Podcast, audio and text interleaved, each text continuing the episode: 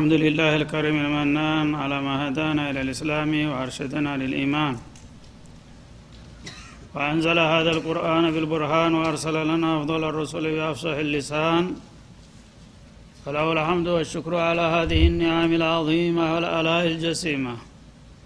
والصلاة والسلام على خير خلق الله وخاتم رسل الله الذي قال ما اجتمع قوم في بيت من بيوت الله يتلون كتاب الله ويتدارسونه فيما بينهم إلا نزلت عليهم السكينة وغشيتهم الرحمة وحفتهم الملائكة وذكرهم الله في من عنده وعلى آله وصحبه ومن اهتدى بهذه وبعد. فقد وقفنا في درس أمس عند قوله جل وعلا من سورة البقرة وإن كنتم على سفر ولم تجدوا كاتبا فرهان مقبوضة. الآية فلنبدأ من هنا. أعوذ بالله من الشيطان الرجيم. وإن كنتم على سفر ولم تجدوا كاتبا فرهان مقبوضة. فإن أمن بعضكم بعضا فليؤدي الذي ائتمن أمانته وليتق الله ربه ولا تكتموا الشهادة ومن يكتمها فإنه آثم قلبه والله بما تعملون عليم لله ما في السماوات وما في الأرض وإن تبدوا ما في أنفسكم أو تخفوه يحاسبكم به الله. فيغفر لمن يشاء ويعذب من يشاء. والله على كل شيء قدير. آمن الرسول بما أنزل إليه من ربه والمؤمنون. كل آمن بالله وملائكته وكتبه ورسله. لا نفرق بين أحد من رسله. وقالوا سمعنا وأطعنا. غفرانك ربنا وإليك المصير. لا يكلف الله نفسا إلا وسعها. لها ما كسبت وعليها ما اكتسبت. ربنا لا تؤاخذنا إن نسينا أو أخطأنا. ربنا ولا تحمل علينا إصرا كما حملته على الذين من قبلنا. ربنا ولا تحملنا ما لا طاقة لنا به. واعف عنا واغفر لنا وارحمنا. انت مولانا فانصرنا على القوم الكافرين ما زال السياق الرباني متواصلا في توجيهات المؤمنين إلى مصالح الدنيا والآخرة አላህ ስብሓናሁ ወተላ ለኡመት ልእስላም በዱንያቸውም ለአኸራቸውም የሚበጅና የሚጠቅማቸውን ነገር ከመምራትና ከማስተማር አልተወገደም እየቀጠለ ነው ያለው። በትናንትና እለት ብዙዎቻችሁ ያው የላችሁም። በቁርአን ውስጥ በርዝመቷ ወደር የማይገኝላት ሱራ ውስጥ ወደር የማይገኝላት ምዕራፍ ውስጥ በረዥምነቷ ደግሞ እንደዚሁ ቢጤ የሌላት የሆነችውን አያ ነበረ የተመለከት ነው ማለት ነው። ይህች ሱራ አልበቀራ ዛሬ ያጠቃለልናት ብዙ ክሱስያት አላት። ተሌሎች የምትለይበት ማለት ነው። አንደኛ ሱራዋ እንደ ሱራ ማንኛውም ስራ የማይወዳደራት 286 አንቀጾች ያሏትና አብዛኛውን ሸራያ አልእስላም ያካተተች በመሆን ትለያለች። እንደገና በመግቢያና በመጠቃለያው ላይ አርካን ልኢማንና አርካን ልእስላምን በመዳሰስም ትለያለች። እንዲሁም ደግሞ አዕዞሙ አየትን ፊ ኪታቢላህ። በቁርአን ውስጥ ወደር የማይገኝላት በማዕረግ በደረጃዋ ምርጥ የሆነችው አየተል ኩርስይም ካሁን ቀደም አሳልፈናል ማለት ነው። እንደገና በትናንትና ውለት አኪሩ አየትን ፊ ኪታቢላህ የምትባለው ወተቁ የውመን ቱርጃዑነ ፊህ ኢላላህ የምትለው አያት አሳልፈናል። ከዛ ቀጥሎ እንደገና አጥወሉ አየትን ፊ ኪታቢላህ በቁርአን ውስጥ ወደር የማይገኝላት አንድ ገጽ ሙሉ የሸፈነች አያ ይህች አያት ናት ማለት ነው። ይህች አያ በማህበራዊና በኢኮኖሚያዊ ጉዳይ ላይ ነው የምታተኩረው ማለት ነው። ኢስላም የዒባዳ የጸሎት የዝክር ዲን ብቻ አይደለም። ያ እንደተጠበቀ ሆኖ የሙዓመላም ዲን መሆኑን ለማሳየት እንዲያውም ለሙዓመላና ለማህበራዊ ለኢኮኖሚ ጉዳይ በተውሂድ እና በዒባዳ ላይ ረጅም አያት ያለለው ያህል ትኩረት ሰጠው ማለት ነው። እና ከዚህ ቀጥላ የምትመጣው ሱረቱ ኑር ላይ ያለችው ናት።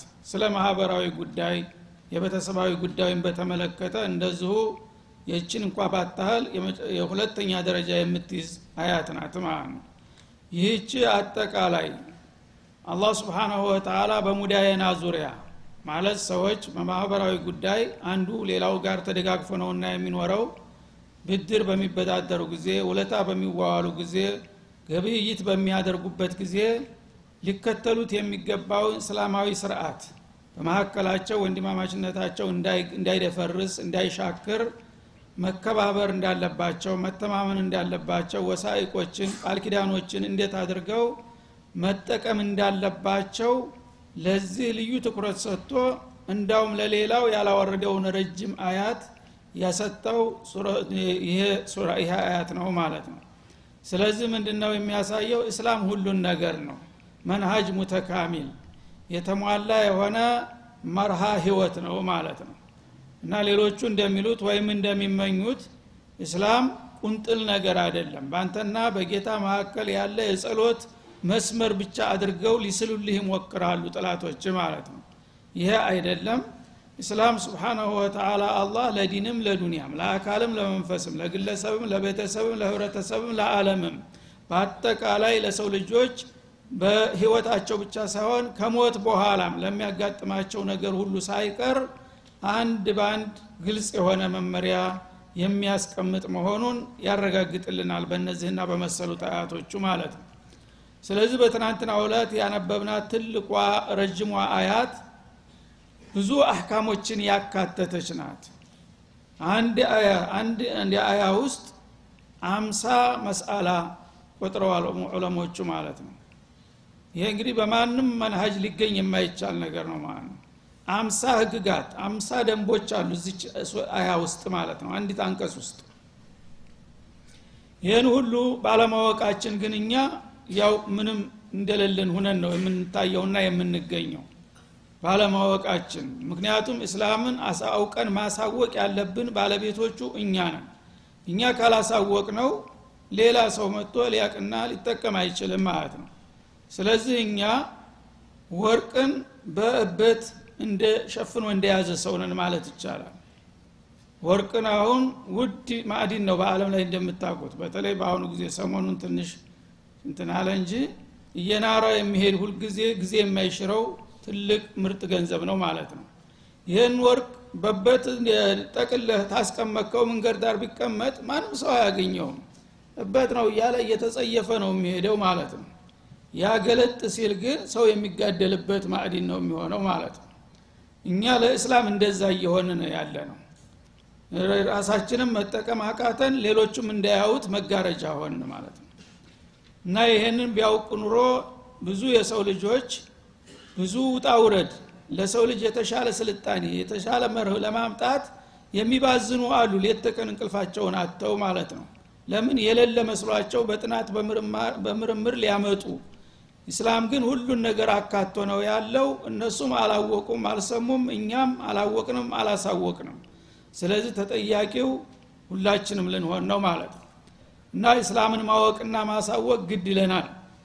ስለዚህ የትናንትናው እንዳለ ይሁንና ማጠቃለያዋ ሀሳቡን ለመቋጨት ሁለተኛ ቀጥሎን አሁን የተነሳንባት አያት የትናንትናው አካል ናት ወኢን ኩንቱም አላ ሰፈሪን ሰዎች በቤታቸውና በሰፈራቸው ግብይት በሚያረጉ ጊዜ ውል በሚዋዋሉ ጊዜ መጀመሪያ ያ ውለታው መቼ እንደሚፈጸም መቼ እንደሚቋጭ ጊዜው ግልጽ መሆን አለበት። የገንዘቡ መጠን ግልጽ መሆን አለበት። እንደገና መጻፍ አለበት ታሪኩ መታወቅ አለበት። ሻሃዳ ምስክሮች ደግሞ በምስክርነት ታዛቢዎች መቅረብ አለባቸው እያለ የተለያዩ ስርዓቶችን ሲያስቀምጥልን ነበረ ማለት ነው የዛ ተከታይ ወኢን ኩንቱም አላ ሰፈሪን አለ። በጉዞ ላይ ብትሆኑ ወለም ተጅዱ ካቲባ እና ያንን ውለታችሁን የሚጽፍላችሁ ሰው ባታገኙ። ብዙ ጊዜ በደውዮች በገጠር አካባቢ የሚኖሩ ሰዎች የመጻፍና የማንበብ ችሎታ የላቸውም። በጉዞ ላይ ከሆኑ ደግሞ ተሰፈር ውጭ ስለሆኑ የሚያውቁት ሰውም ስለማያገኙ የመጻፉ እድል በጣም ይመነምናል ማለት ነው። ራሳቸው እንዳይጽፉት አያውቁም ሌላ ሰው ከጎረቤት ጠርተው እንዳያጽፉ ጎረቤት የለም ምድር በዳ ውስጥ ናቸው።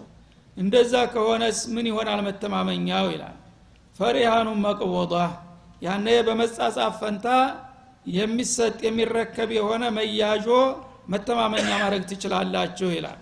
እንግዲህ አንተ አንድ ቃ ለመትፈለግ እኔ ልገዛ ፈለግኩኝ ይህን በዱቤ ማለት ነው። እና ይህን ነገር ገዝቻለሁኝ አገር እንዲህ ቦታ ስንደርስ ከፍልሃለሁ ይላል ግን ከዛም በፊት አንድ ነገር ቢከሰት መተማመኛ ፈልጋለሁ ብትከዳኝስ? ይላል ማለት ነው። በጽሁፍ ተውቲቅ እንዳይደረግ መጻፍ ትችላለህ? አልችልም። እኔም አልችልም ተባለ። ምን ይሁን? እንዴት እንተማመን ሲባል መያዦ ይሰጠሃል ማለት ነው።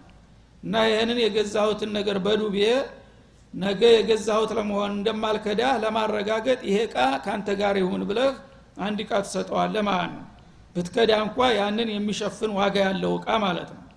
ስለዚህ ለዛ ለቃ ስትል የግድ ትመጣለህ ማለት ነው። በዚህ በመተማመኛ መያዦ በመስጠት መተማመን ትችላላችሁ ይላል። ይሄ እንግዲህ ያኛው ወገን የሚጠረጥርና የሚሰጋ ከሆነ ለመተማመን ነው ማለት ነው። ፈኢን አሚነ ባዕዱኩም ባዕض ግን ከፊሉ ሌላውን ካመነውሳ። እኔ አንተን አምናሃለሁኝ መያዦ ባሰጠኝም ባንጽፈውም በአንተ ላይ እምነት አለኝ ችግር የለም ብላችሁ ከተማመናችሁ ይህም ይቻላል።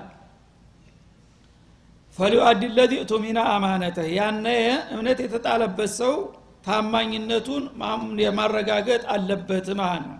እኔ አንተ ወንድሜ ነህ ጓደኛ ነህ ከአንተ ምንም ነገር አልፈራም መያዦ ባሰጠኝም ባይጻፍም አምነሃለሁ ብሎ ቃል ከተጋባችሁ ይሄ ትልቅ አደራ አሸከመህ ማለት ነው ስለዚህ እሱ ሲያምንህ አንተ ብትከዳ በአላህ ዘንድ ተጠያቂነቱ ከባድና የከፋ ነውና የሚሆነው ፈሊዩአዲ ለዚ ቱሚና አማነተህ። አደራ የተጣለበት ሰው ያንን የገባበትን አደራ በሚገባ በጥንቃቄ ማሟላትና በእምነቱ ላይ መገኘት ግድ ይለዋል ማለት ነው። ወሊየተቂላህ ረበህ። ይህ ሰው ያመነህ በአላህ ነው።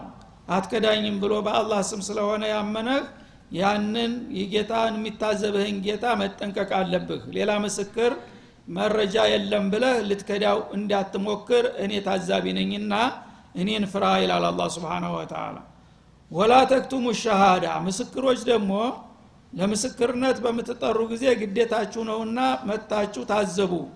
እንደገና ለአዳ ያን የምታውቁትን ነገር ደግሞ በዳኛ ወይም በሽማግሌ ፊት ኑ መስክሩ ተብላችሁ ስትጠሩም ደግሞ ምንም የተለያየ ምክንያት ቢኖራችሁ ያ ሀቅ እንዳይጠፋ መጣችሁ የምስክርነት ኃላፊነታችሁን መወጣት አለባችሁ ይላል።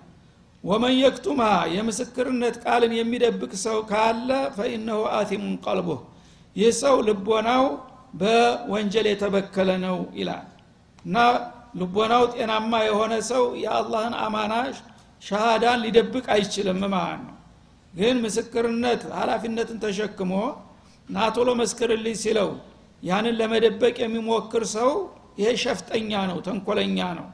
ልቡ በተንኮል የተመረዘ ነውና ወየውለት ይላል አላ ስብን ወተላ ወላህ ቢማ ተዕመሉን አሊም አላህ ስብሓናሁ ወተላ እናንተ በምትሰሩት በምታስቡትም ጭምር ጥልቅ አዋቂ የሆነ ጌታ ነው እና የምሰሩትን ነገር እኔ እንደምታዘብና እንደምከታተላችሁ አውቃችሁ በአግባቡ አደራ ግዴታችሁን መወጣት አለባችሁ ሲል ያስጠነቅቃል ማለት ነው። እና እንግዲህ ለእኛ ለማህበራዊ ጉዳይ እንደ ቀላል የምናልፋቸው ጥቅቅን የመሰሉ ነገሮችን አላህ ምን ያህል ትኩረትና ክብደት እንደሚሰጣቸው ነው የሚያሳየን ማለት ነው። ለምን? ገንዘብ በተለይ መጥፎ ነው። ሰዎችን ሁልጊዜ የሚያጋጨው በአዲያን ቀርቶ ቤተሰቦችን እናት አባትን የሚያህል ነገር ወንድምን እህትን ባልን ሚስትን የሚያናቁርና የሚያበጣብጥ ገንዘብ ነው። ገንዘብን ኢዳራ ካልቻልክ ሁልጊዜ መርዝ ነው በሽታ ነው የሚያመጣብህ ማለት ነው። እና ያ ገንዘብህን በአግባቡ ዝርክርክ መሆን የለብህም። ጨዋ በሆነ መልኩ ግልጽ በሆነ መልኩ ማድረግ የሚገባህን ጥንቃቄ ካደረግ ከማንኛውም ሰው ጋር ጤናማ ማህበራዊ ህይወት መምራት ይቻላል ማለት ነው። ግን ብዙ ጊዜ በመካከላችን የሚፈጠሩ ችግሮች ግልጽነት የጎደላቸውና ተንኮል የተከተላቸው ድብብቆች ነገሮች ሲሆኑ ነው። ይሄ ነገር እንዳይመጣ በእነዚህ አሁን ባለፉት አያቶች አላህ ስብሓናሁ ወተላ ብዙ ሽሩጦችንና ስርዓቶችን ነው በድርድር ያስቀመጠልን ማለት ነው። እና ምናልባት ጊዜው ከበቃን ግንዛቤያችን የበለጠ እንዲሰፋና የትናንትናውንም የአያቱን መንፈስ በሚገባ እንድንረዳው በዚህ አያቱል ሙዳየና በተባለች ረጅም አያትና አሁን ባነበብናት በተከታዋለ ውስጥ ያሉ አህካሞችን ምን ምን እንደሆኑ ለመጠቆም እሞክራለሁን የመጀመሪያው ሁክም አላህ ስብሓናሁ ወተላ አሀዱሃ ይላል። እንግዲህ ሻሪሖች ይህን ነገር በደንብ አጥንተውትና አብላልተውት ከውስጡ ያሉትን አህካም የእስላም አንኳር መለክቶች አስቀምጠዋቸዋል በዝርዝር። አንደኛ ተጁዙ ጀሚዑ አንዋዕ ልሙዳየናቲ ሚን ሰለሚ ወገይርህ።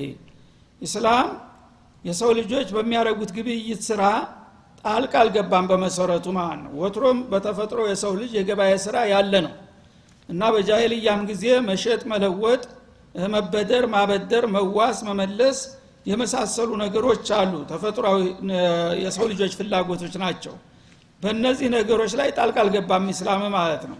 ግን አንዳንድ ቦታ ላይ ተንኮለኞች በሚያደረጉት ተንኮል ሰዎችን የሚያጣሉና የሚያናቁሩ ቀዳዳዎችን እንዲዘጉ አድርጓል። ያን በተመለከተ እንጂ መሸጥ መለወጥና በገበያ ስራ መንቀሳቀስ ወትሮም ያለ ነው እንዳለ ነው ያጸደቀው። ያን ነገር ግን ከፈሩ እንዳይወጣና እንዳይዛባ ማስተካከያና ማረሚያ አድርጎለታል ማለት ነው ከነዛ ነጥቦች አንደኛ ይላል። አነሁ የጁዙ ጀሚዑ አንዋዕ ልሙዳየናቲ ሚን ሰለሚ ወገይርሄ የዳ አይነቶች ሁሉ በሙሉ በግብይት ጋር የተያያዙ ስለሆኑ በዱቤም ቢገዛ በካሽም ቢገዛ በእስላም ይሄ የተፈቀደ ነው ማለት ነው። ሊአን አላህ አክበረ አን ልሙዳየነት ለቲ አለሃ ልሙእሚኑን። መጀመሪያም ሙእሚኖች ሲሰሩት የነበረውን የግብይትና የእዳ ስራዎችን እንዳለ ተቀብሎ ግን እነዚህን ነጥቦች አስተካክሉ እያለ ነው ታዕዲል ያደረገው። አታኒ ወታሊስ ሁለተኛና ሶስተኛ አነሁ ላቡደ ሊሰለሚ ምን አጀል። ሰለም ማለት በዱቤ የሚሸጥ እቃና የሚደረግ ግብይት ማለት ነው። በዱቤ የሚሸጥ እቃ ላይ ብዙ ጊዜ ጥንቃቄ ካልተደረገ ችግር ይወልዳል እና ያ ችግር እንዳይመጣ አጀል መከሰት አለበት መወሰን አለበት። አጀል ማለት ምንድ ነው ዛሬ እኔ ታንተ አንድ እቃ ተበደርኩኝ ወይም በዱቤ ገዛሁኝ ያ የገዛሁበትን ገንዘብ መቼ እንደምከፍል መወሰን አለበት ማለት ነው። ብዙ ጊዜ ግን ሽጭልሃለሁ በዱቤ ያው ይህን ያህል ትገዛለህ? አገዛለሁ እንዲሁ ተንጠልጥሎ ይቀራል። መቼ እንደሚከፍል አልተወሰነም ማለት ነው። ያ ነገር ነገ መጥቼ ስጠይቅህ የለኝም እኮ ገና አላገኘሁም ትላለ ከወር በኋላም አላገኘሁም የዛ ጊዜ መጀመሪያ በፍቅር የተጀመረው ነገር ወደ ጠብ ይቀየራል ማለት ነው። መጀመሪያ ግልጽ መሆን አለበት። መቼ ነው የምትከፍለኝ? የዛሬ ወር። መቼ ነው የምትከፍለው የዛሬ ስድስት ወር። የዛሬ አመት። ቁልጭ ብሎ መቀመጥ አለበት። ኢላ አጀል ሙሰመን። ይህም ባለማድረግ ይጣላሉ ሰዎች ማለት ነው።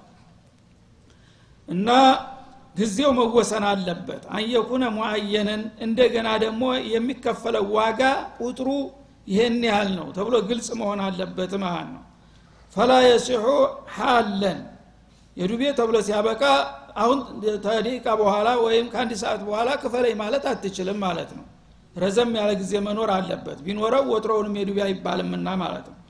ወላ ኢላ አጀሊን መጅሁል ወዳልታወቀ ጊዜ ደግሞ ዝም ብለ ስታገኝ ትሰጠኛለህ የሚባል አደገኛ ነው። ስታገኝ ትሰጠኛለህ የሚባል ውለታ ስተት ነው ማለት ነው። መቼ የሚለውም ጊዜው መገደብ አለበት። ታልቻለ ጊዜው ሲያልቅ ይጠየቃል። ጨምርልኝ ጊዜ ማለት አለበት እንጂ ክፍት መሆን የለበትም ማለት ነው።